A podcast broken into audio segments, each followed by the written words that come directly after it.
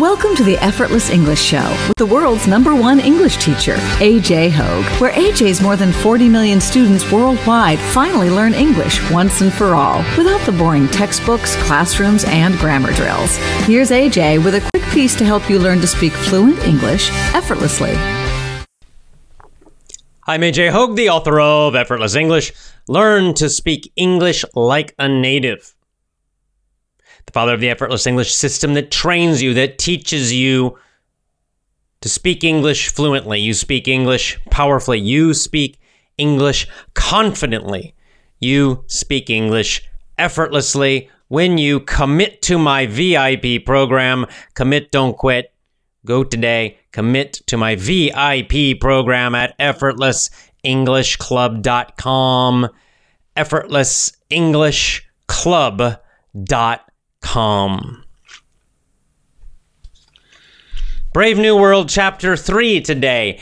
This is a heavy chapter. It's a big chapter, and we really get the full. Oh, it's it's a depressing chapter. I'll be honest. I was a little depressed after reading it. Um, uh, we really get the big picture here in chapter three of what is Brave New World exactly. What is it? We're getting the full picture. I am uh, live on YouTube now. The comments are still having problems on Facebook. I contacted the company, the software company. They found the problem. They're going to fix it. So we'll be back on Facebook soon. A few announcements. Um, let me think. Ah, Business English Conversations. My Business English Conversations course is coming very soon. We're almost done with it. It's almost ready again. So if you are you're interested in business English. You want to improve your job, your career, make more money, all of these things. Enjoy your work more. Business English Conversations. It's a great course. A lot of people love, love, love that course. So it's back, coming back soon. I'll talk more about it soon. All right. Let's jump in. So today we're doing Brave New World. So, just a, a, note to the YouTube audience since you guys are not used to this so much, try to stay focused on the topic in your comments. I will ignore your comments. Hey, Lisa, good to see you. Um, I'll ignore your comments while I'm discussing the book. And then after that, after I discuss the main ideas, and this is a hard chapter to teach, okay? I had to really think about this one. This is a big chapter, there's a lot in this chapter. Um, so, anyway, then I'll come back and we'll discuss the book. So, I probably will not answer questions about general English learning today. It's too distracting, right? We have a very heavy, uh, deep book with a lot of stuff, especially today, this chapter. So, let's focus on the book. All right, now just a quick note before I start chapter three. Um, what we're seeing with Brave New World is that we're getting a big, a very big powerful introduction to the world, right? There's really almost no characters, right? In the first two chapters, there's almost no characters. There's this director guy, right? The director giving a tour to students. So he's giving the students a tour of where the children are being born and raised. So this is just kind of showing us what kind of world is this. We don't know anything about the director. So right now there's really no story yet, right? and there are really no characters. There's one director guy.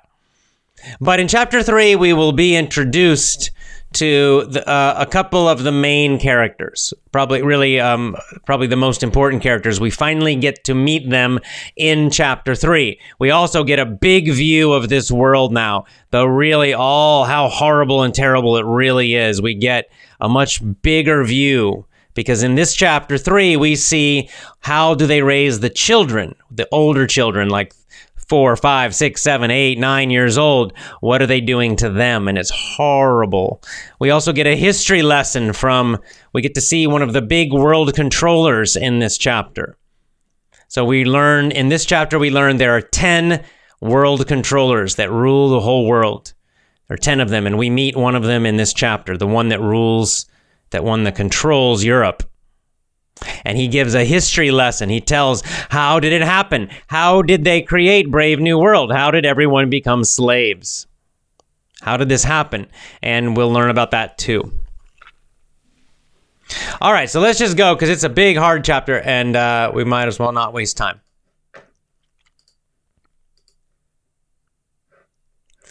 Chapter three.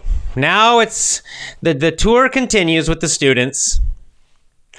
Um, and the, the students and the director they go and they see next. They go to where the children are six or seven hundred little boys running around playing. So that seems okay, right? But here's where we get something really horrible. They're all naked. All the children are naked. And first we learn they're playing this game with a ball. But it's not just with the ball, it's with the machine. Like they the the ball drops into some machine and it does lots of different things and then the ball the machine will throw the ball and the kids try to catch it. And uh, basically they say why? Why the machine? And the director explains that in Brave New World they do not allow no simple games. He says in the past, right, like our world, in the past, that kids, children played only just with the ball, nothing else, no machines. But that's not good because then they don't buy anything. A ball is too cheap. So they need to make games that have a lot of equipment. They need games that have a lot of machines because then they have to spend a lot of money to play the game. Interesting, right? So consumption right? This is about being consumers. Brave New World, they use consuming. They constantly want everyone buying, buying, buying, buying, focused on constantly buying, consuming. So they don't like simple things. They don't like cheap, simple books. They don't like games that are cheap or free. They don't like nature because it's free. Right? Everything has to be expensive and you have to buy it and spending, spending, consuming, consuming, consuming. Now, next, we get something very disturbing because it's happening right now in our world. They, they, so this is not an accident. It's happening now. It's planned. The our world controllers are doing this. The children are playing sexual games. So the adults encourage and teach the children to play, to have sex, to play sexual games, even at a young, young age. Even at like age four or five years old, they want them to be playing around, the boys and the girls playing and kind of doing sexual things together. They want them to become uh, addicted to sex. They want the children to be sexualized at a very, very, very young age. It's disturbing, honestly, right? This is disturbing. And it's especially disturbing if you know what's happening in our world now, where children are being sexualized at a younger and younger and younger age. We're seeing this. You see this with the transgender thing. The media is pushing this all the time, the TV. Right, where now they're taking little boys like six, seven years old and telling them that they want to be girls and give giving them hormones and putting them in dresses and this is a kind of sexualizing them. It's child abuse of the worst kind. It's horrible. But not only that, you'll see in a lot of advertising now. You see in a lot of advertising now where you'll see children in the ads, like a like a seven year old child, uh, and they dress them very sexy. Or you'll see it in some movies and TV shows where they try to make the boys and especially the girls look really sexy at younger and younger and younger ages. You see it with pop stars like Taylor Swift and uh, others, where they um, I mean, look what they did to Miley Cyrus. She was this had this image of kind of just sweet innocent girl, and they turned them into these sexual objects.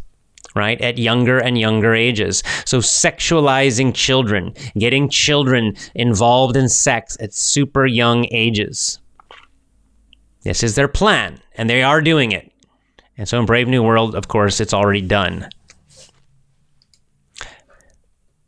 Then there's a uh, something happens. There's a boy, a little boy, doesn't want to do the sexual stuff, and he's crying. He doesn't want to do it, but they they punish him and they take him to a psychologist because they say that's not normal, right? A little boy should want to play around and ha- do sexual stuff at a very young age. See, this also the thing we see now we call them pedophiles, adults who try to harm children with sex. Uh, they love this. They want the children to be more and more sexual because then they can abuse the children more easily. And this is very, it's happening more and more and more now, and it's being pushed by our media worldwide. This is depressing. this is depressing and, and, and makes me angry and sad both. Uh, just a funny thing little girl's name is Polly Trotsky. Trotsky. Now here we get connections to uh, to Animal Farm because you'll see in the names of these characters that there are a lot of Marxist names, communist Marxist names. For example, Trotsky. He was a right. He's a communist in in the Soviet Union. You'll see later one of the characters' last names is Marx. You'll see Freud, another one. Freud was a sexual pervert psycho. Um, so you the, they name people are being named after these communists. So you can see that this is just an they're inspired by Marxism also. Brave New World is just a different kind of Marxism. Right? In Animal Farm we have the Marxism of fear and total power, right? Violence. Like with Napoleon. But here we have the Marxism of using pleasure and mind control but in both cases, what is the goal of Marxism? To make everybody a slave, except for the tiny few world controllers. The tiny few at the very top, everybody else a slave. That is what's the common thing between them. That's what's common between them.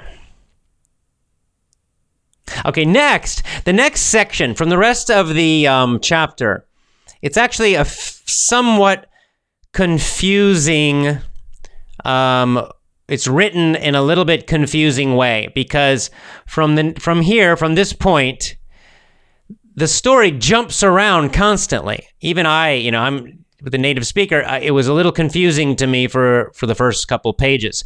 He jumps around between a few characters.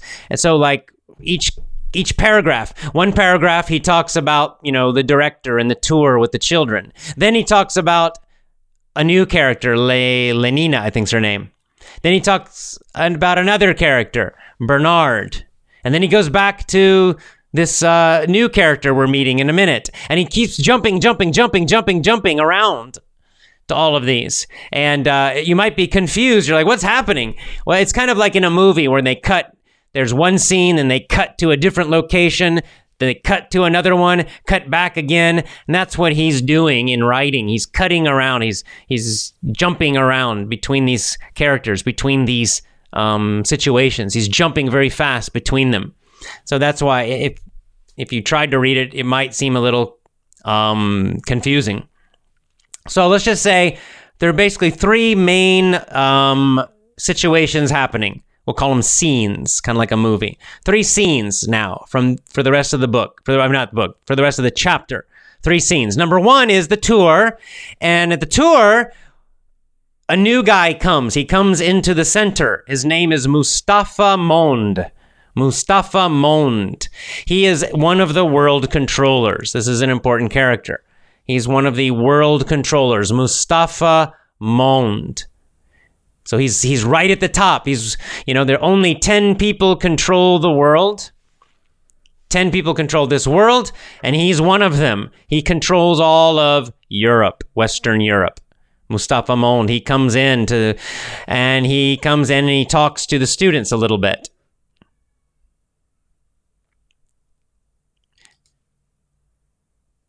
Then we have another. We jump to another scene, another group of characters. Okay, now this one, this is where we're going to meet kind of really our main character who'll be coming. But um, there's a guy named Bernard and uh, someone, and then a guy named Henry who's kind of like his coworker. Henry and Bernard, they're co-workers, two men that work in the center. And uh, one of them, they're talking about going to movies. They call them feelies, going to the feelies this evening.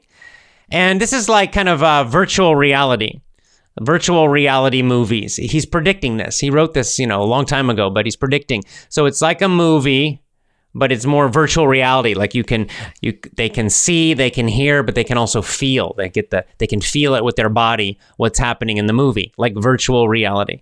So they have these movies that are virtual reality. Okay, then we cut back again, back to the controller, Mustafa.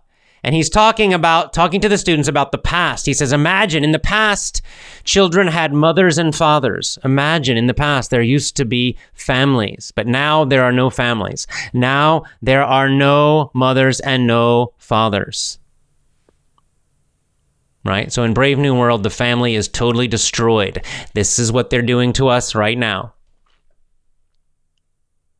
Okay, finally, our third scene. We cut again to the next scene. Lenina Crowne is our next main character. Our next, well, our next big character, Lenina. She also works in the center. It's a woman. And the, she's talking with a friend of hers named Fanny. And um, basically, they're having a conversation. Then it cuts back again to Mustafa saying how how evil families are, how families are terrible and horrible, and it, we're so much better now that families are destroyed. That there used to be love. People used to love each other and feel a strong, um, like a strong love, a strong connection to other people. But now nobody has a connection to anyone. Everyone belongs to everyone. This is one of their. Uh, this is one of their kind of propaganda phrases. Remember, an Animal Farm, it was everyone's equal. And uh, in this one, it's everyone belongs to everyone. It means no love. There's no love. And then they talk about Freud. Freud is their hero. They love Sigmund Freud, the mentally ill psychologist. And they say that, you know, Freud. Freud was a hero because he said that fathers and mothers are evil and bad and so they love Sigmund Freud. And, he, and then he says there used to be monogamy in romance. People used to just love one person and they would have a family and there'd be romance. And all of this is terrible. Now, everyone belongs to everyone. There's no love, there's no special connection.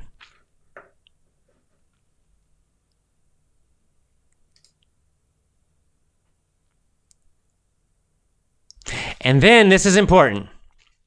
Then we cut again to Lenina having her conversation. And they're talking about Lenina. Lenina is kind of going on dates. And she's going on dates, but she's um, been going with this guy, Henry. And she's she seems like maybe she likes him because she is going on dates seeing Henry again and again more than just a few times. So her friend says that's not good you know you can't become attached to one person. You have to have sex with lots and lots of guys. You have to date and have sex with many many many guys. You can't have one special one. That's not good. Then we cut back again to mustafa talking about the world and how they use this is important this section. How do they use how do they control people they do it with pleasure, most of all. Of course, with mind control, we saw that already with the little children. But the next thing is pleasure they use, desire.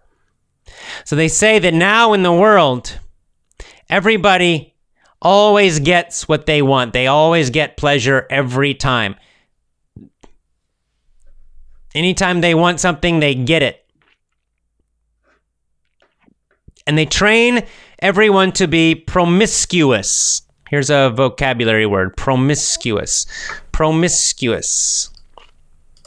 Promiscuous means having sex with many people, to have sex with many people. That's promiscuous. If you say a girl is promiscuous, she's having sex with lots of guys. And in this world, Brave New World, they want everyone to be promiscuous, men and women both. Then they will not fall in love, then they will not have good families. This is already true, right? This is not science fiction. This is right now.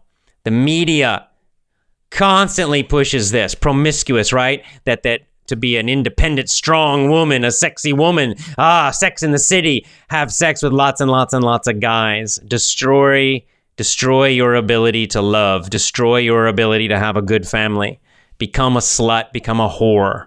This is what they want women to do. And they're doing a very good job of it because nowadays that is what a lot of women are, and a lot of men too. And a lot of men too. So this they already did this. This is already done. Then they talk about how feelings are bad, like especially positive feelings, uh, but any kind of feelings are bad. And uh, that the problem is if you have a desire, you want something. Before you get it, you feel some kind of emotion, you feel some kind of energy, right? So that's not good, they said.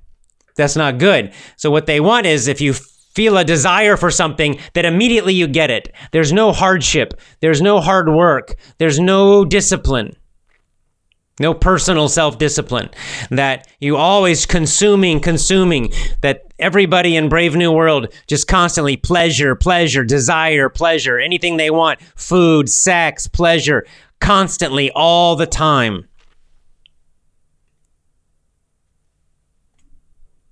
Okay, next we meet, finally, we meet our, uh, really our main character. He's the hero of the story. Bernard, and his last name is Marx, Karl Marx, right? Um, but Bernard's not. Bernard is starting to get red pilled, and see what we'll see now, as we now that we know the world more. Later in the book, we'll see the story is a lot of the stories about Bernard becoming red pilled, waking up, waking up to all of the evil of Brave New World, seeing it clearly and everybody else thinking he's crazy. Everybody else will think Bernard's crazy because he's red pilled, but everybody else is still totally controlled and blue pilled. So they all think he's strange. Already in chapter three, uh, we hear a few people gossip about him that they think this guy is strange. He's he's he's uh, spends too much time alone at home. Maybe he reads books sometimes. There's just something a little different about him. But he's he's not totally red pilled yet, but he's just beginning to wake up. And Bernard is an alpha plus, right? Remember the so he's at the very top of high he's at the highest intelligence level of their society. So he's very smart and he's starting to wake up. Next, we see uh, back to the world controller, Mustafa. He says, Have any of you ever encountered an insurmountable obstacle? What does this mean? He's saying a, a, problem you can't solve. Have any of you ever had a problem you could not solve? Have you ever wanted something and then you could not get it? And like one guy gives a short example, like he wanted a girl and he had to wait four months until he had sex with her. And it was terrible, terrible.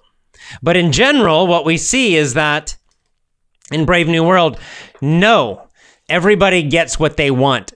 Any desire they want for pleasure they can get immediately. Immediately. So they never have to struggle. Now, why is that? Imagine this. Why would they want this? Why would they want life to be so, so, so easy and physically pleasurable for everyone? What's the purpose of that? Well, because it makes people weak. Think about it. How do we get strong? We get strong through discipline, but we get strong through overcoming difficulty. Overcoming difficulty. That's how we get stronger. To make your muscles stronger, what must you do? You must lift heavy things, right? Difficult things. You must push and push and, and struggle. Then you become stronger and stronger and stronger. What if?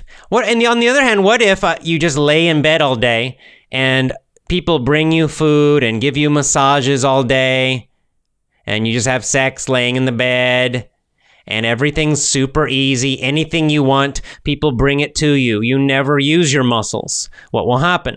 You'll get weaker and weaker and weaker and weaker. In fact, you'll probably eventually die. But you see, you become weak and therefore easy to control. So that's true for our body. We know this is true for bodies and muscles, right? If someone stays in bed too long, their muscles become super, super small. Eventually, they cannot walk, they're so weak.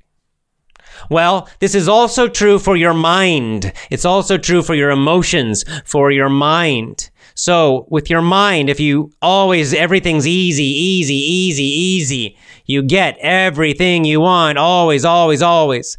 Pleasure, pleasure, pleasure, just sex and food and pleasure and easy and easy. What happens? Your mind becomes weak. Mentally and emotionally, you become weak, weak, weak, weak, easy to control. A slave, a weak minded slave. That's why they do it. That's what the evil geniuses of Brave New World have done. That's how they make everybody a slave. Because everybody is so, so weak because they're so focused on pleasure, distraction. They never have any challenge. They never think. They never, never grow stronger. They have no discipline. They're weak little slaves. Okay, next is an important part because it will show what's happening in the world right now. Right now, 2019. He talks about the past. Mustafa gives a history lesson next to the students. He says, There used to be something called Christianity. And he says, you know, he says it's bad, that Christianity was bad. They had to destroy. They destroyed Christianity. And of course, really, he's talking about all religion, God in general he's talking about. They had to destroy belief in God. They destroyed Christianity. And of course, uh, we can guess he also means they destroyed Islam, they destroyed um, Sanatana Dharma, they destroyed Buddhism, they destroyed all religion and faith in God. They had to destroy it to make everybody a good slave. They were, the Christians were too difficult to control. Okay, then he says there was a big war, big wars. Now, this is important too. He says there was a choice between world control and destruction. There was a choice between world control and, destruction. This is very important. This is a very important technique used again and again and again. Uh, there's a great book about this called The Shock Doctrine. Shock Doctrine. Naomi Campbell wrote it, I believe. She's a little bit of a leftist, but it's still a good book. Um, the shock doctrine. This is what they do. The world controllers we have now, what do they do? First, they create a shock, some terrible situation like an economic collapse. They did this in Argentina, for example. They collapse the money supply, they collapse the financial situation. They create the problem, a terrible problem. Then they give a choice to the people. You must choose our solution, which is always terrible, right? More control for them, or everything will be destroyed. So they make everybody afraid from the shock, from the disaster, financial disaster usually, or war. They do it with war too. So wars, killing, financial collapse. They create that first, then they use that as an excuse to get control. They did it in America with 9 11 right? The, the attacks on 9 11. After 9 11, then they passed all these laws to take away freedoms from American citizens. And they created a police state. American democracy is dead. The American Republic is dead. The American Constitution is dead. It's fiction. It's no longer alive. Not since 9 11. Maybe even before that. But this is how they do it. So this is what they did in Brave New World. They created this huge, terrible war, and then they make everybody afraid and desperate, and then they created the Brave New World system. They force, in Brave New World, they force every man, woman, and child to consume. They have a they have a uh, limit. You have to consume. You have to buy. You cannot live a simple life. If you live a simple life, they will punish you. You must buy, buy, buy. And they hate books. They said you can't consume much if you sit still and read books. They hate books because books cause people to think, and also books are cheap. So they don't want people to read. They want people to be out buying, buying, spending money, distracted all the time. Go to movies, play games, buy things, shopping, music all the time. Don't read books. They talk about how in history in Brave New World, the fake history here, there were 800 people who were, they called them simple lifers. They wanted to live simply. What did they do to them? They killed them with machine guns. They murdered all of them. They killed anyone who tried to live a simple life. They murdered them. That's what they want to do to us. They'll do it if they get enough power. Next, this is happening in the United States right now. Every communist uh, uh, government does this, and all the leftist SJW governments are doing this now. They destroy history. They hate history. Again, if you know history, you can wake up. If you know history, you know there's another choice. You know that in the past there was a different world. You know in the past people thought differently, different beliefs. So they destroy and erase history. They destroy museums. They go, they make the past. They they tell lies about the past to say everybody in the past was evil and racist and terrible. They destroy statues and monuments for people in the past. They're doing this now in America, where these assholes are destroying statues in the South for the uh, from the Civil War. They did this in the Soviet Union, where they erase the past. They do this constantly. They lie about and erase the past. But it's not only communists, they do it all. This is a general thing. They do it in America too. Finally, an important another important part of our story. Soma, drugs. And again, something we have now in our world, lots of it. They created a drug and it's called Soma. They call it the perfect drug. The perfect drug. So anytime anyone gets bored, anyone gets depressed, anyone starts to think too much, they take this drug. It's the perfect drug. It makes them feel wonderful. They also imagine, you know, wonderful things like a fantasy. They go into a fantasy world and feel fantastic. It's the like the perfect pleasure this drug soma. And they take holidays. They call it a soma holiday. Anytime anything bad happens they use soma to feel great. And they say that soma is what killed christianity and religion. Soma destroyed religion. Soma killed christianity and Islam and Sanatana Dharma and Buddhism. Soma destroyed it because they, they taught everybody you don't need God, just take this drug and you'll feel amazing. And again, we see this in our modern world where drugs are being pushed more and more and more, whether it's just marijuana or other things. And these drugs are being encouraged. Of course, the most common drug uh, is alcohol, and people use this to escape, right? They escape anytime people feel uncomfortable. Some people, then they get, they just go drink.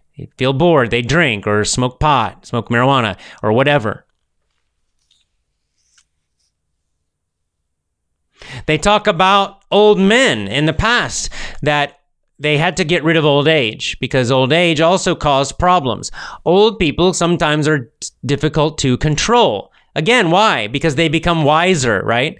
Old people in the past, he said, they become wiser. They think more. They live a more simple life. They become more religious.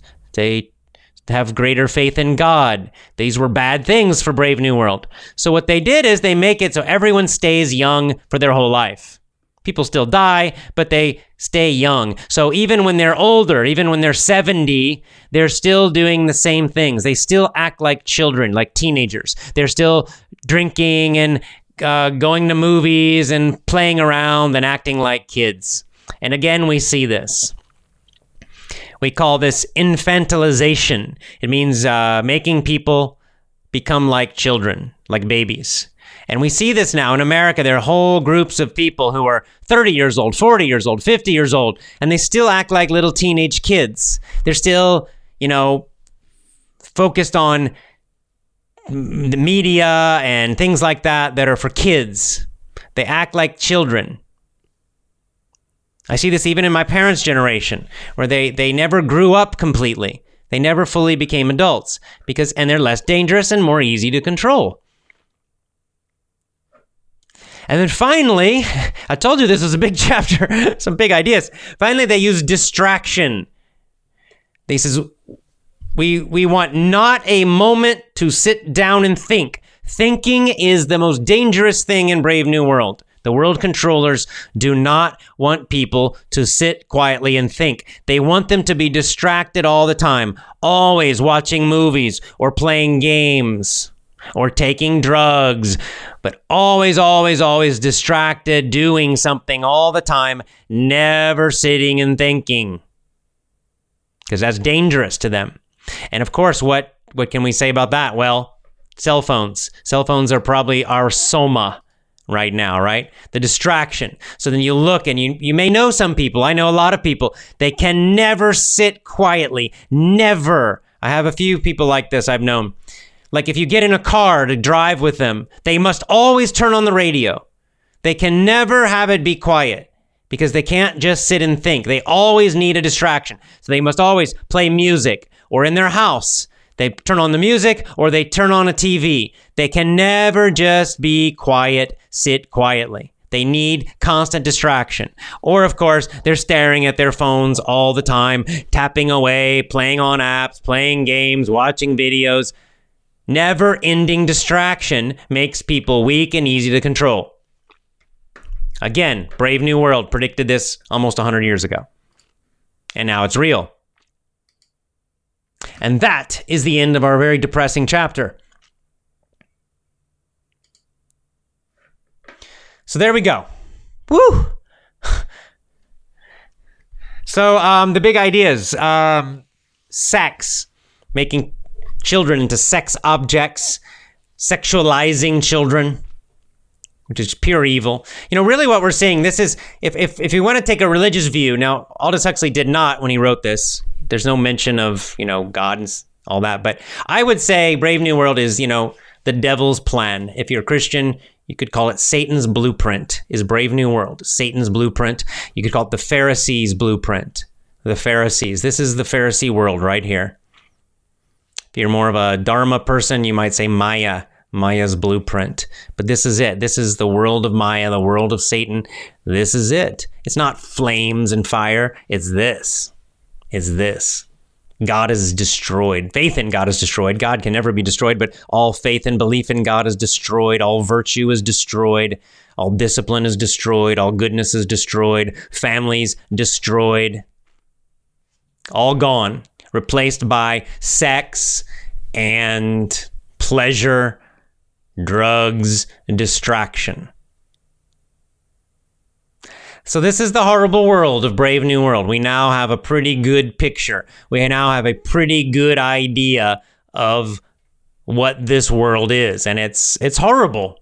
It's mostly what makes it the most horrible is that we have it now. We're living in it. Not 100% yet, but we're probably in 80% of Brave New World already.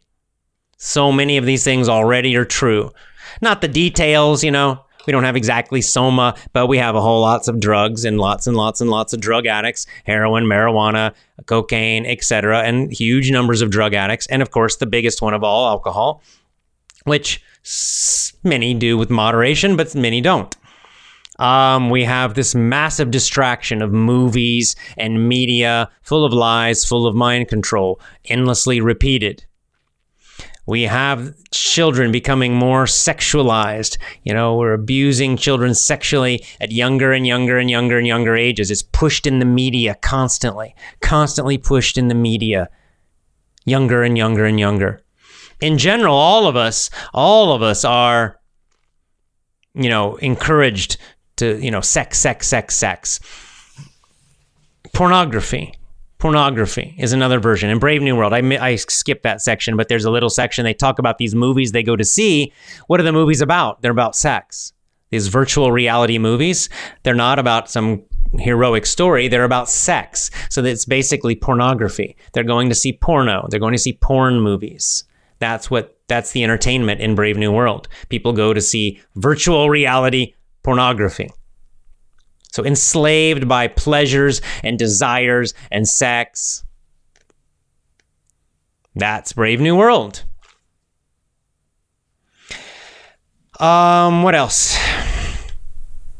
I think that's the main thing. And then finally, the other part, just connected to the book, the story, is now we have really the main characters Mustafa Mond, the world controller, Bernard Marx, he's going to be our hero that's going to wake up, Lenina, this woman we'll see later. I'll just give, tell you that Bernard, if I, I think I remember, Bernard likes Lenina. Like he, he kind of falls in love with her, which in, in remember, remember, love is bad in Brave New World.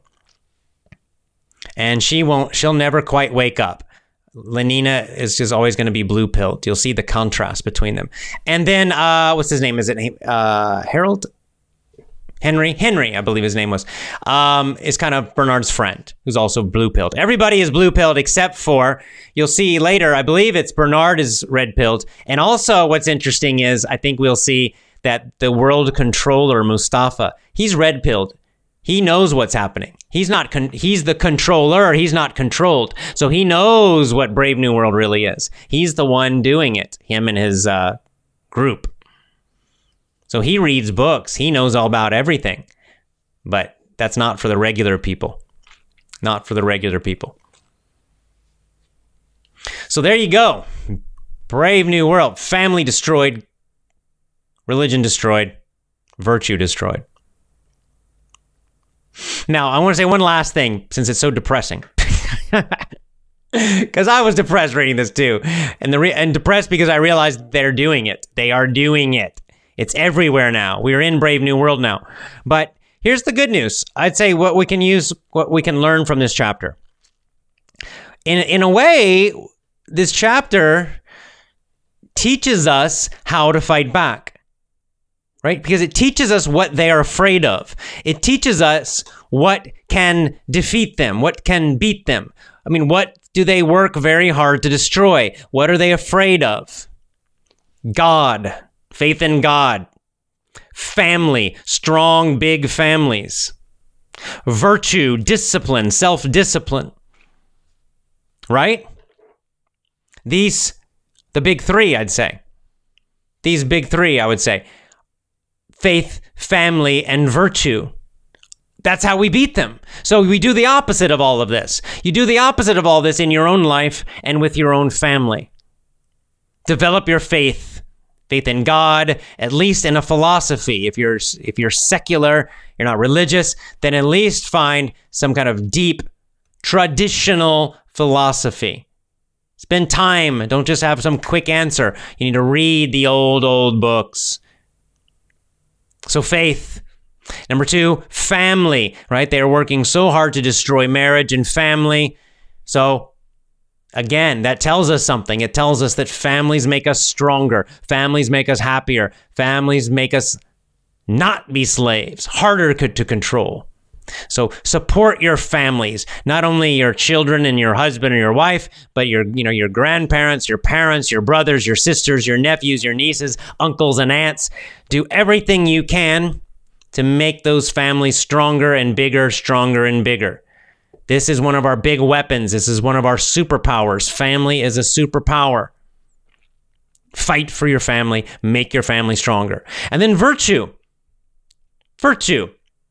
This is something in you know, our individual lives. Virtue means self-discipline, self-control. Make yourself a better person, more courageous, more brave, right?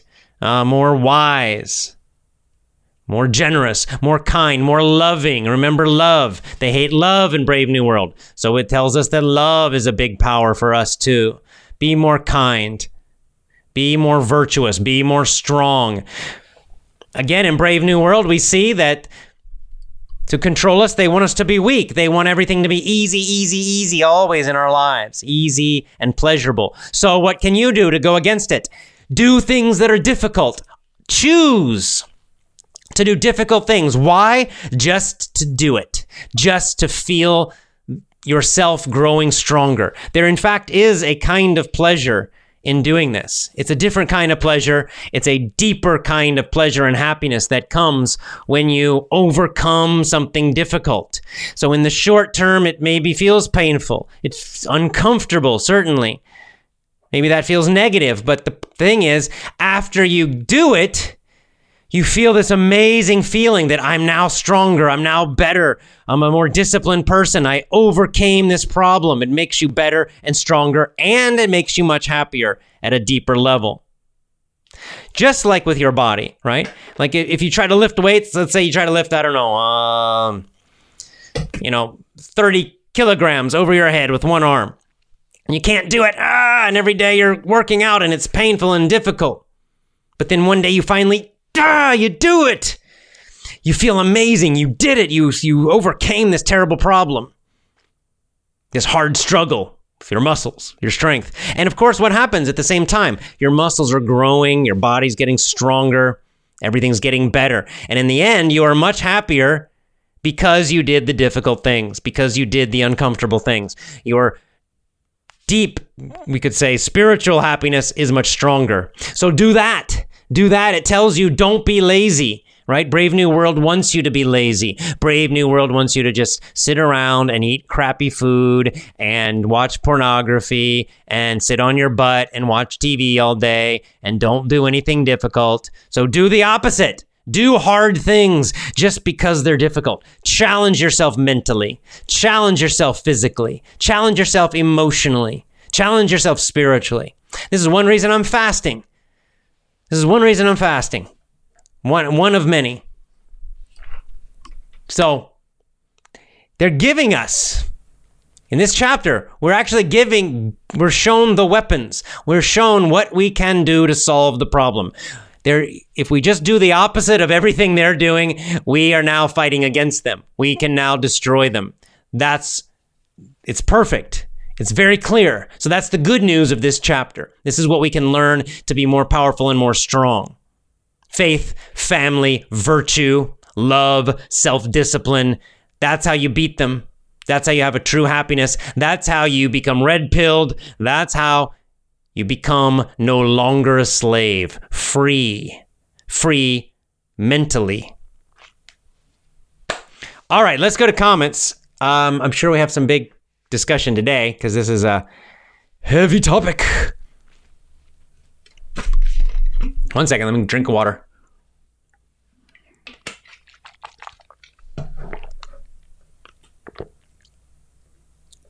Hasina. Khalid says, This is a sad truth, but if people just stop and observe their life and try to answer the big questions, it will get easier to accept the truth. But I also believe there's more good than evil. Well, right. It's because this is evil controlling good. This is how the good people become slaves, right? Because there are a lot of nice blue pilled people, but they're still slaves. Because because what you just said, Hasina's right. Right? In Brave New World, they don't want them to think. Thinking is really bad. So they want to distract, distract. So you do the opposite. You really you, you read philosophical books. I'm just going to say philosophical. That includes religious and philosophy. It means books about old books about the meaning of life, how to live a good life, what is a good life, what's important in life and what's not the purpose of life. Okay? There, there are many, many, many, many, many books from many, many cultures about these topics, especially the old books. Read and read and read those old books and think about the questions. I'm not going to give you the answers, but think, think, think, and you will find your way out. That's right. You will become more red pilled.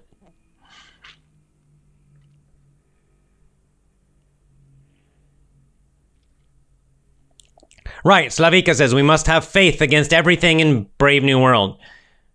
We'll have faith with ethics, philosophy, and truth.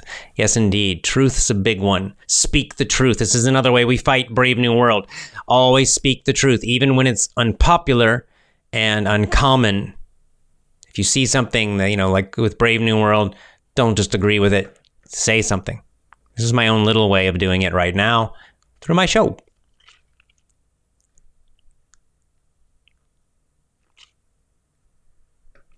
Yeah, Long Huang says children admire singers as a model for their life, even though they are drug addicts or sexual criminals.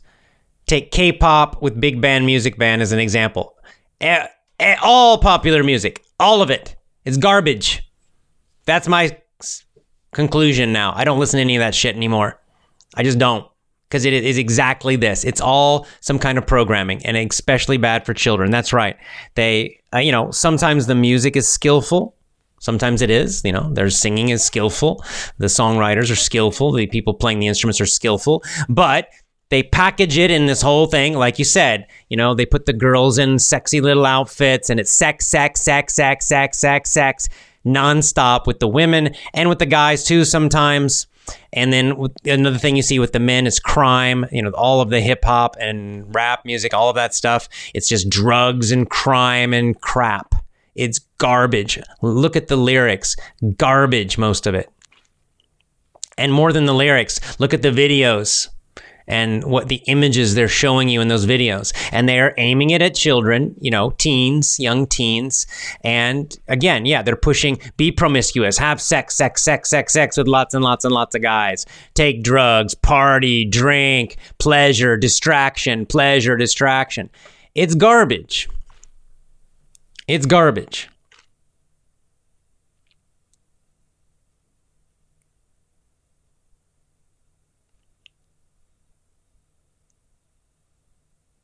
Ah, okay. So here's an important question. I like these kind of questions because they're looking for solutions. And I kind of think that same way.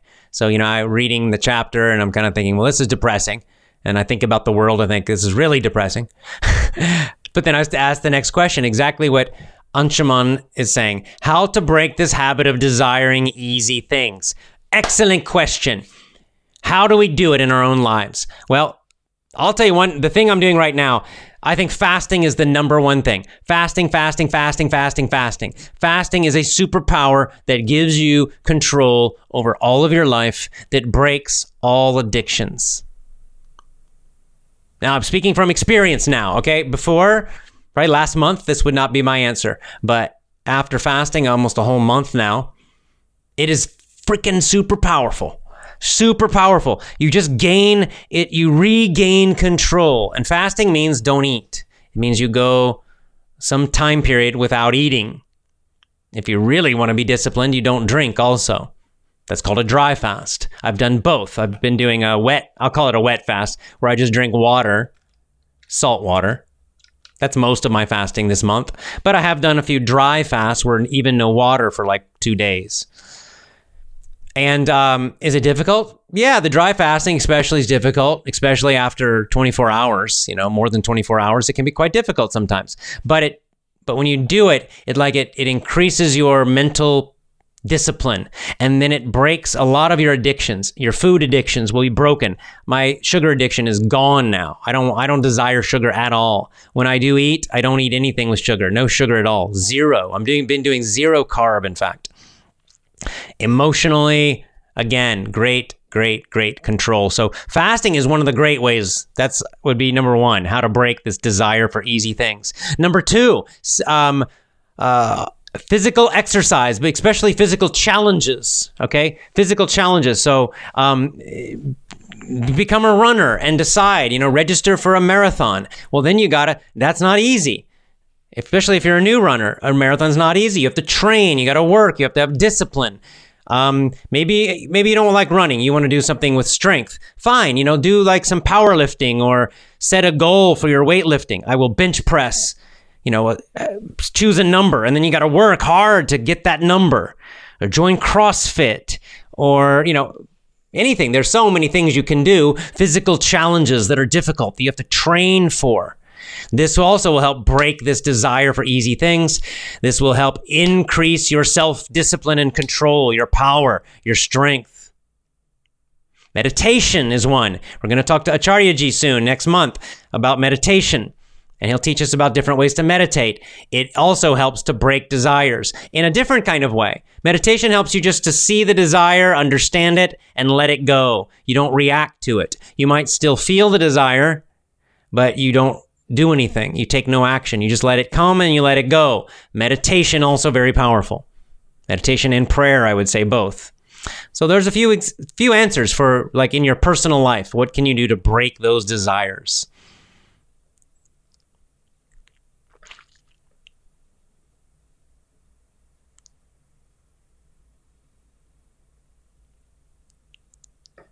Ah, yeah, right. Okay, so Iba, I think you're talking about teaching in a school. I tried teaching children about the Gita.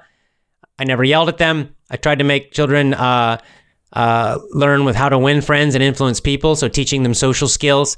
I fasted one day a week, and they kicked me out of the school. Of course they did. Of course they did. Imagine Brave New World. We'll see this with Bernard. As he becomes red pilled, they're not going to like him either. All right. So you can't do this inside the system. You're not going to do it inside. You can try it a little bit, but eventually you've got to become independent. That's why I started my own company, Effortless English. I couldn't do what I do in schools. They wouldn't let me talk about this stuff in a school. No way. No way. They wouldn't even let me do just basic, uh, you know, interesting teaching methods like using the stories. So no way. You, you're going to have to, we have to become independent.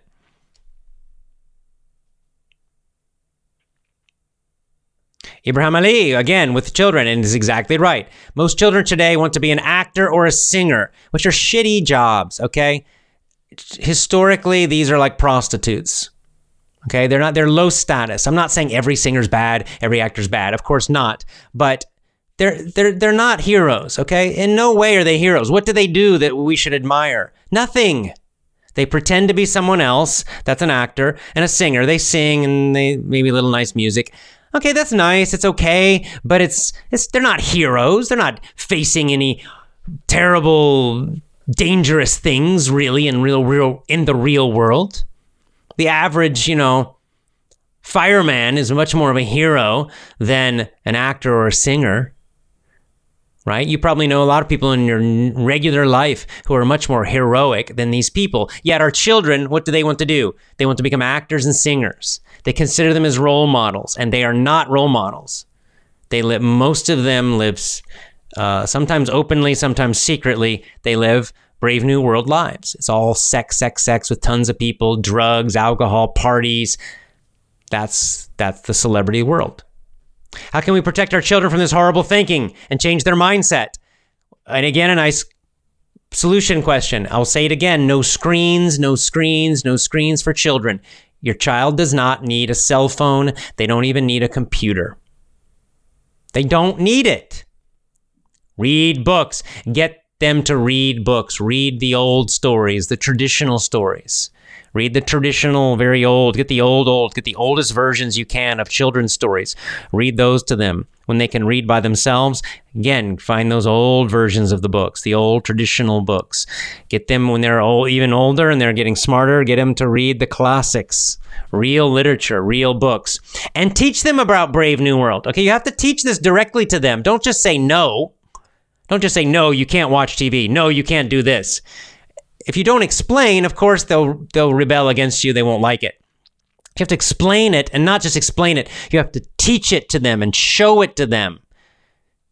You could, you know, discuss. You could do what I'm doing. You could read Brave New World together and with the older children and discuss it and then show them, show them, get little video clips, get little, you know, pieces from TV shows and movies and other things and show them and together you learn about it and you examine it and you see see what they're doing you see the message they're sending then your child becomes red pilled. You have to red pill your child too.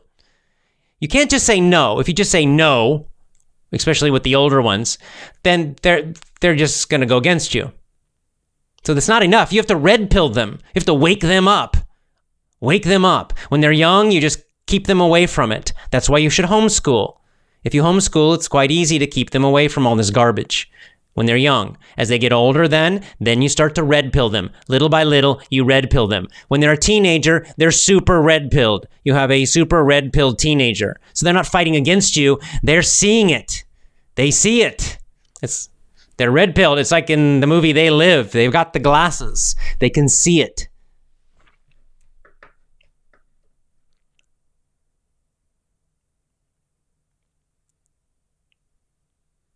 Uh, Christy with a good question.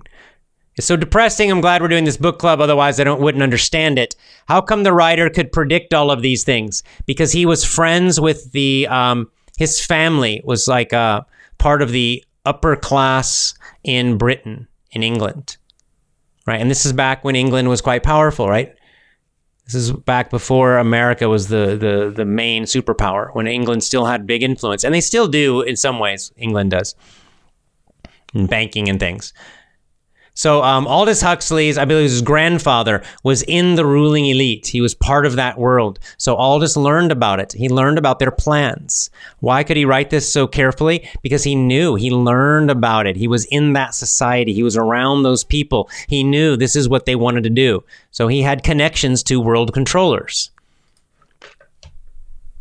That's why it's so accurate. That's why he predicted this so well because he he these were their plans, you know, over you know almost 100 years ago. They were they planned this and now it's real. And they will continue to try to make it completely real. They're still trying.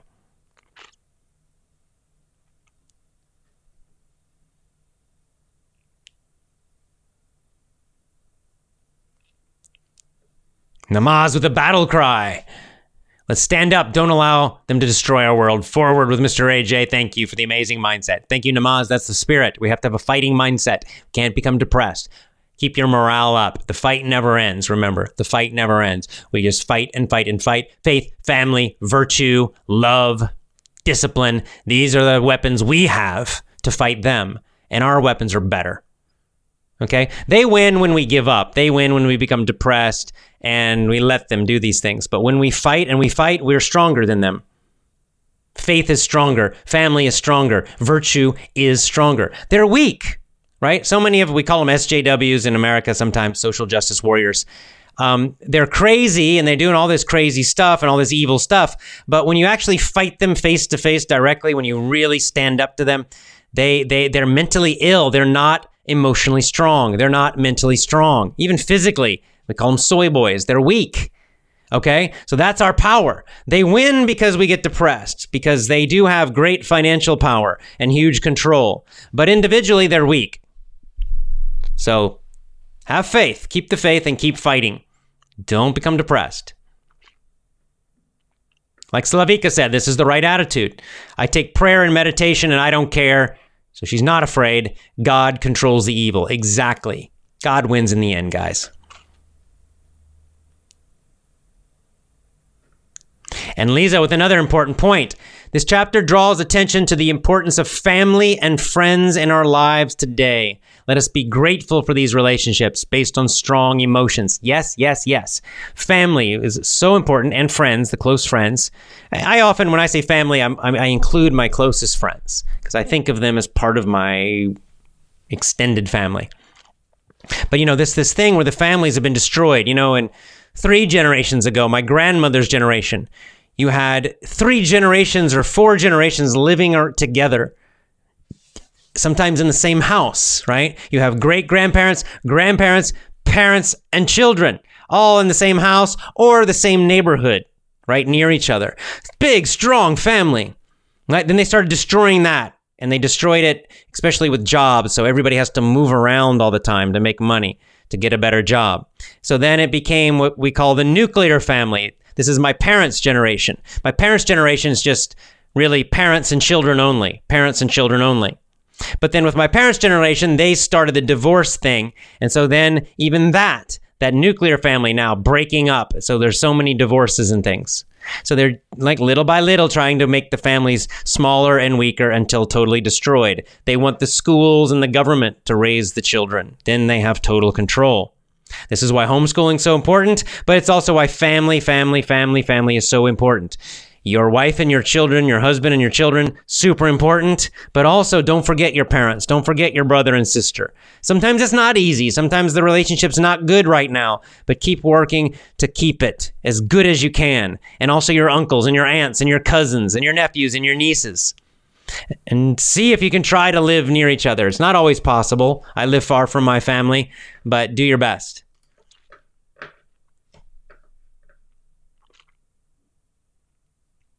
Elena, good point. To make children read, we need to read all the time because children copy us. That's right. Why not have a family reading time? You could have one hour a night instead of watching some stupid TV. Turn that off, and we ha- you have a family reading time. Everybody chooses any book they want. Stephen Krashen calls this free voluntary reading. It's an excellent way to improve reading and vocab and everything. Um, your children's um, learning will go be so great. But just let them choose any book they want. Of course, you make sure it's not a bad book, but but otherwise, you know, at reading time, then dad reads, mom reads, and the kids read. If it's young children, you read to them out loud. But if they're older, everybody can just sit together in the same room and you all read for a while. That's a great way to do it. That's really nice. You're right. You show the example. You don't just tell them.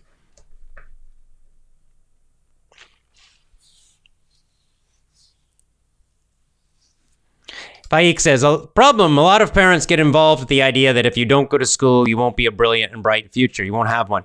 Yeah, well, they're brainwashed, of course, right? We see it in Brave New World. Everybody's brainwashed. Everybody's controlled from a very young age. So we'll see this later in the story. Bernard's very frustrated. As he becomes red pilled, it's very hard for him because no one else is. No one else can see what he sees. They're all mind controlled. Humble Boy says, they also want to kill us off. That's why they put chemicals in our food and water. That's why they made abortion normal. Murdering a child is a heroic thing in this society. You're right, it's 100%. Abortion's another one. They do. They're trying to kill us off and reduce the population. Especially, they want to reduce the population of intelligent thinking people. That's why they want you to like abortion. That's why they put all this crap in our foods. That's you're right. Yeah, Vladislav, thank you for the update. Brave New World was written in 1931, published in 32. So not quite 100 years, but, you know, 80 plus years. 90, almost 90 years.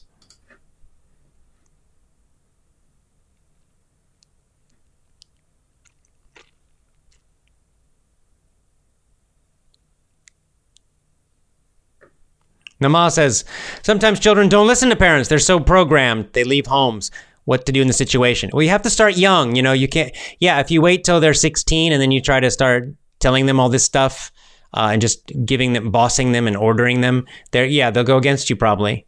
You know, this is why you homeschool. If you homeschool, they don't get the same programming. So they're going to be much better. Homeschooled families are much closer, much better. The children and the parents have a much stronger relationship for their whole life for homeschooling families in general in general. And the other thing is, you have, like I said, you have to red pill them. You teach them why. You show them the details. You train them. It's not just telling them no. You can do that with young kids, but as they get older, you're not just saying no, you're training them. You're training them in all of this so they see it all. Then they're not going to go against you so much. I mean, in the end, they have free will. When they become adults, they will do what they want, but you have to do your best. Okay? You have to do your best. If you don't try, they definitely are going to be programmed little robots.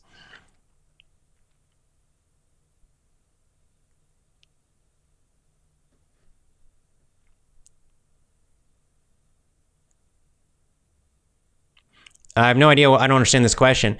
On one side, you're telling us schools aren't good. They're focusing on old methods and stories. I did not say they're focusing on stories. Schools don't focus on stories. Other side shouldn't give children any screens, give them books and stories. Is it a paradox? It's not a paradox. Schools use textbooks. I'm not saying you don't give your school your children textbooks. When you homeschool, don't use textbooks. Books, real books, real stories, the old books, the old fairy tales, the, the old classics, all of these things. Read the Odyssey, read the Iliad, read the Aeneid, for example. Not not the garbage crap they teach in school. There's no paradox at all. They don't teach those kind of stories in school. They teach a bunch of crappy textbook garbage that's full of propaganda.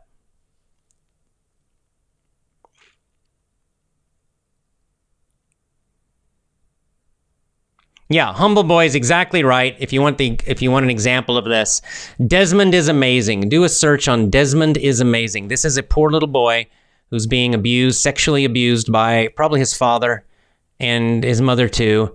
And uh, and now the media is pushing him. It's his little boy, and they're saying he wants to be a girl, and they're dressing him up. Soon they're going to give him hormone injections. And the media, the American media, is promoting this poor little boy. They have this boy dancing for money in front of gay men at a gay club. It's sick. It's evil. They should all be killed, in my opinion. Except the boy. The boy's not evil. He's just being abused. It's disgusting, but this is Brave New World exactly. They're sexualizing this poor little boy. sad, it's tragic, and they the media is pushing it.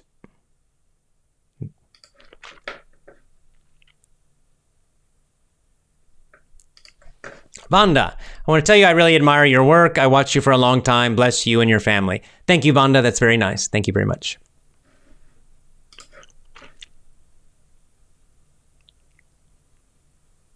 Yeah, and Khalifi again with it exactly like Elena. It's too difficult to prevent our kids to be far from screens if we don't give them an example. That's right. We must be red pilled first, then our kids follow us. That is exactly right. Yeah, if you're on your phone all the time, you're carrying your phone around, uh, and then you tell your child, no screens for you. Yeah, you think that's going to work? Of course it won't work. You have to do it yourself first. You have to show the example. They learn mostly by watching you more than more than by what you tell them directly. is exactly right. We've got to set the example for ourselves.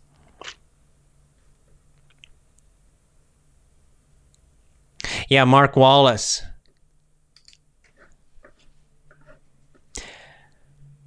At war, they always try to eliminate the wisest people. They know that without them, it's easier to, ve- to defeat the opponent. We have a war all the time. Instead of rifles, now we have TV and the internet. Yeah, it's a culture war. You'll, you know, you'll see people call this the culture war.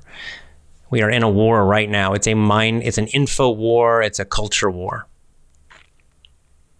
You're right. Like, think of Cambodia. What did they do when the Khmer Rouge, the communist, took control of Cambodia? They killed all the smart people. They even killed people who wore glasses because they thought that meant they were smart, like they were intellectuals. They tried to kill them first. They kill all the red pill people.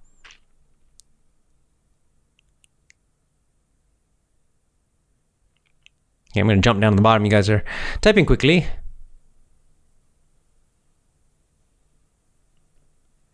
Yeah, well, this is a hard question, and Hey Jay, sometimes I see children who are the victims of Brave New World, but I don't want to look nosy and a meddler. How can I um, like wake up their parents that are friends and relatives? That's a hard question. I understand that, especially when you're talking about other people's children. I mean, in the end, it's not our responsibility. They have to do it.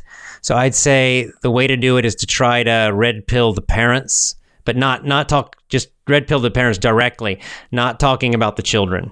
Like I would avoid the topic of the children because people get very defensive and uh, you know if you try to interfere with their children and they probably should. It's that's natural.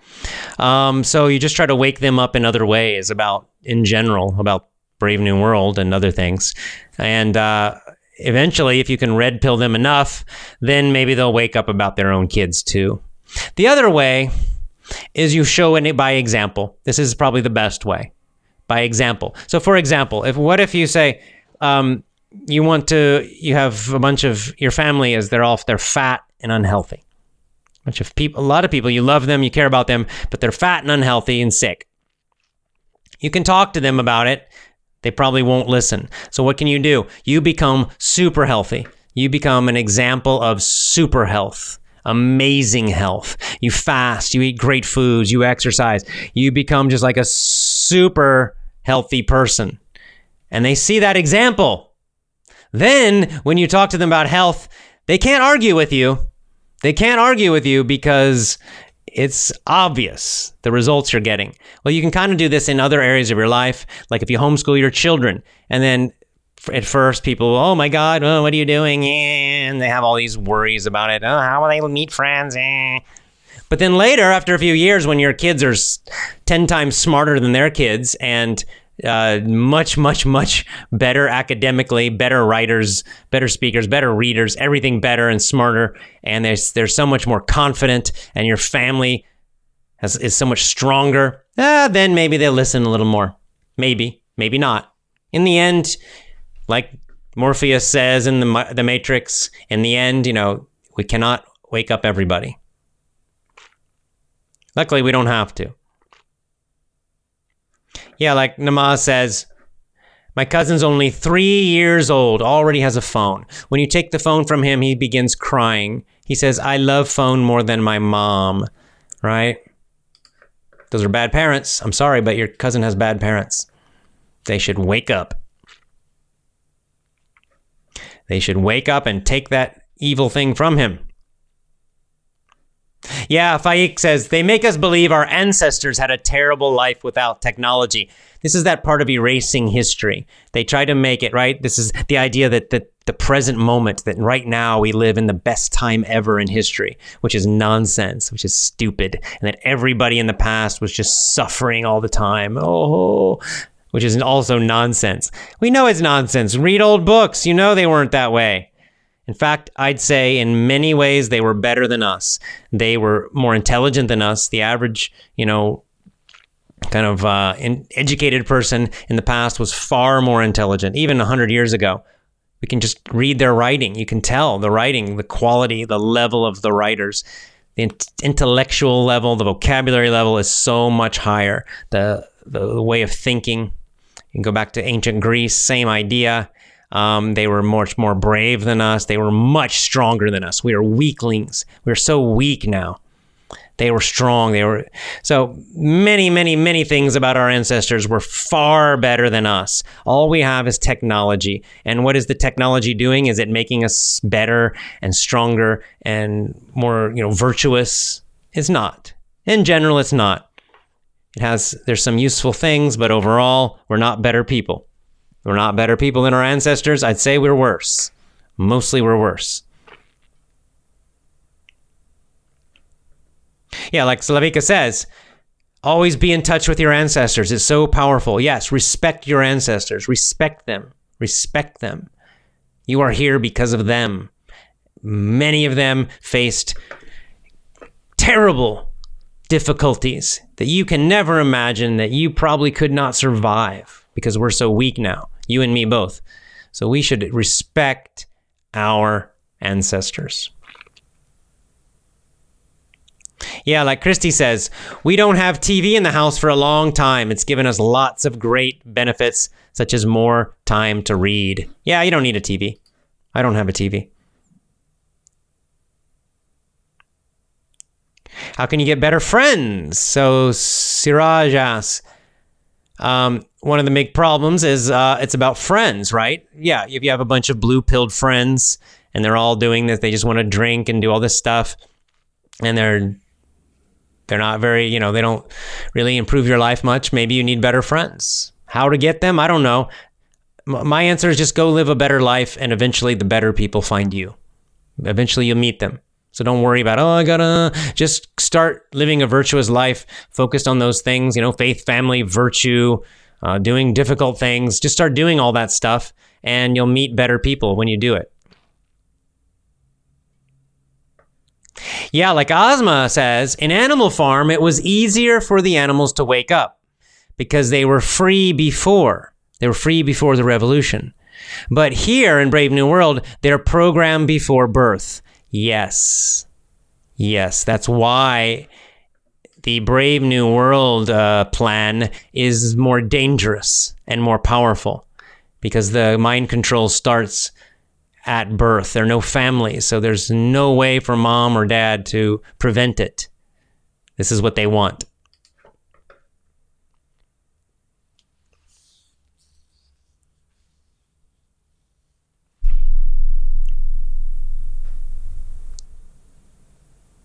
Oh, Humble Boys in Georgia. That's my home state. I'm a Georgia boy. I grew up in Georgia. They wanted to pass an anti abortion law. I thought they did pass it. And all of Hollywood started to go against it. Hollywood wants the blood of our children. Yes, they do. Hollywood is evil, evil, evil, pure evil. Yes, that's right. They're disgusting. Don't ever have Hollywood people, these actors and these others. They're not heroes. Don't make them your heroes. Don't make them your role models. Ugh. They're disgusting. The more we find out about their real lives, they're disgusting people. Just because they look pretty, okay, that's a lot of makeup. It's a lot of lighting tricks. It's a lot of camera tricks. Okay, millions and millions of dollars to make them look like that. It's perfect clothing, all of this stuff. They're not good people.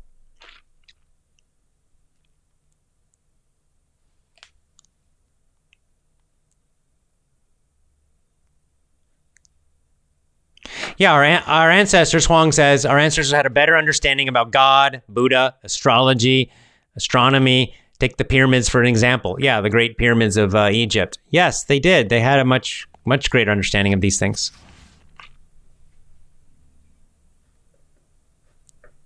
Right. Now, see, Anand, see, you're, you're, you're exactly right about this. This is connected to our chapter again. Anand says, in this era, children become so entitled.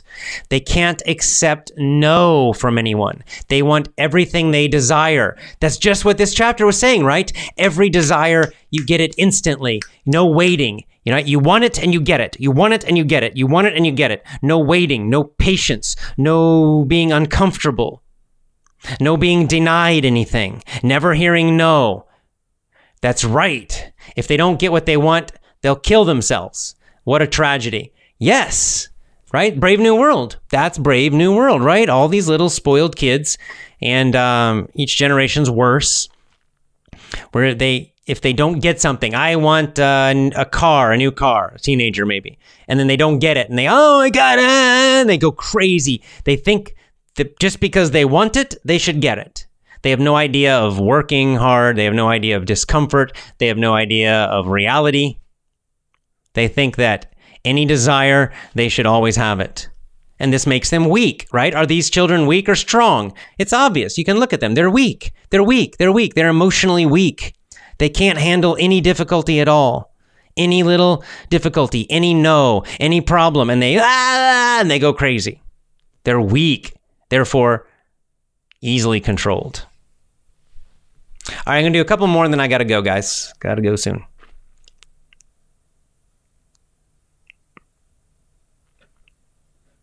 All right. MS Option says, I still remember when you recommended for us to watch the Active Self Protection YouTube channel.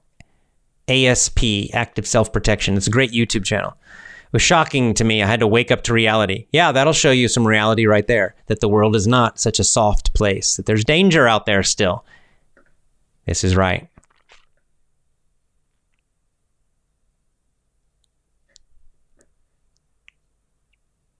Elena says, I don't have a TV in my home. My friends consider me strange or crazy, but I don't care. I have a lot of free time and activities in my family.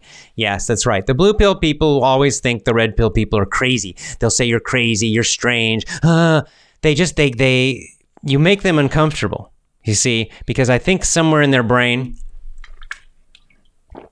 somewhere in their brain they have a little bit of the truth and uh, it's really uncomfortable when they meet a red pilled person, when they see red pilled people, because it kind of it kind of makes them question their own choices. They have it makes them uh, if everybody's doing it, then then they don't think. But if they meet someone who's not doing it, like someone doesn't have a TV, then they're uh, then then it it kind of makes them uncomfortable.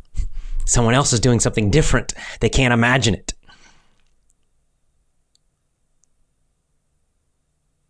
Interesting. And Namaz also saying, Nowadays, children watch many cartoons. It damages their eyes too. Causes many health problems. Yeah, don't watch, don't show your kids those cartoons. They're garbage.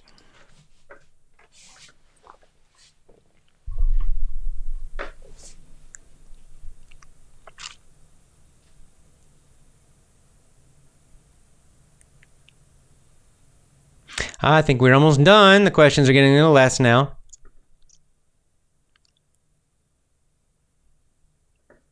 Ah, Vanda says, I share all of your videos with my friends, my family members. I have some nieces and nephews totally brainwashed. Well, we all do. You know, most people are brainwashed because it starts so young. Most people are red, uh, blue pilled. Most people are brainwashed. So we're trying, you know, person by person, we're trying to wake more and more people up. It's a fight. It's a fight, and we'll keep fighting.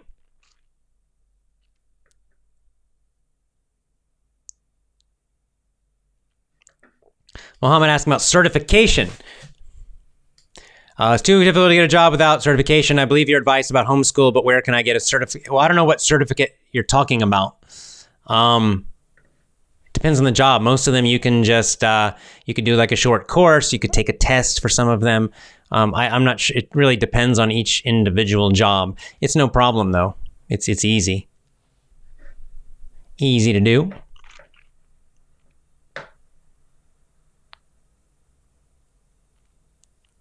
think that's it.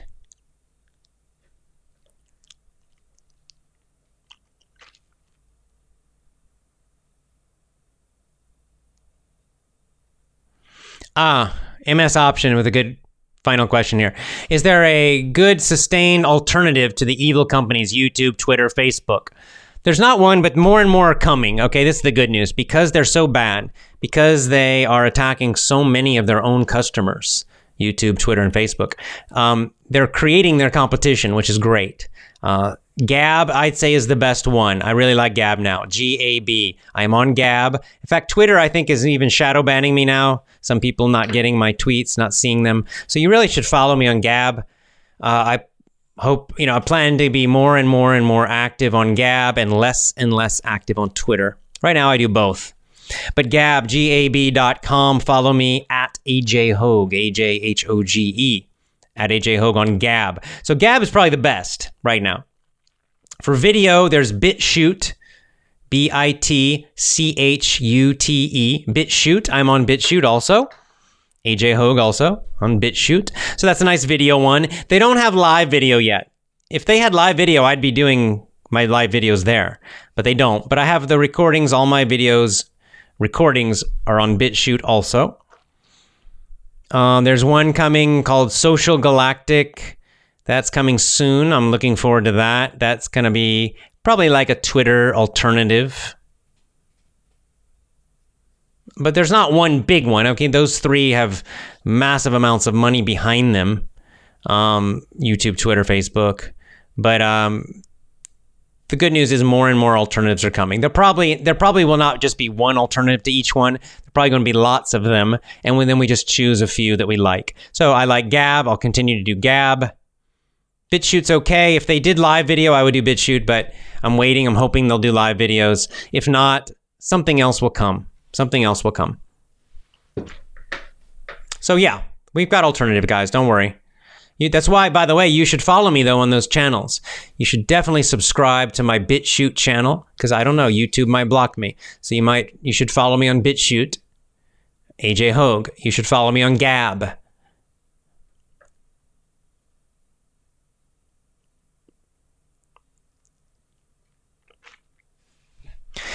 All right, guys, I think that's all. Time for me to go. Brave New World.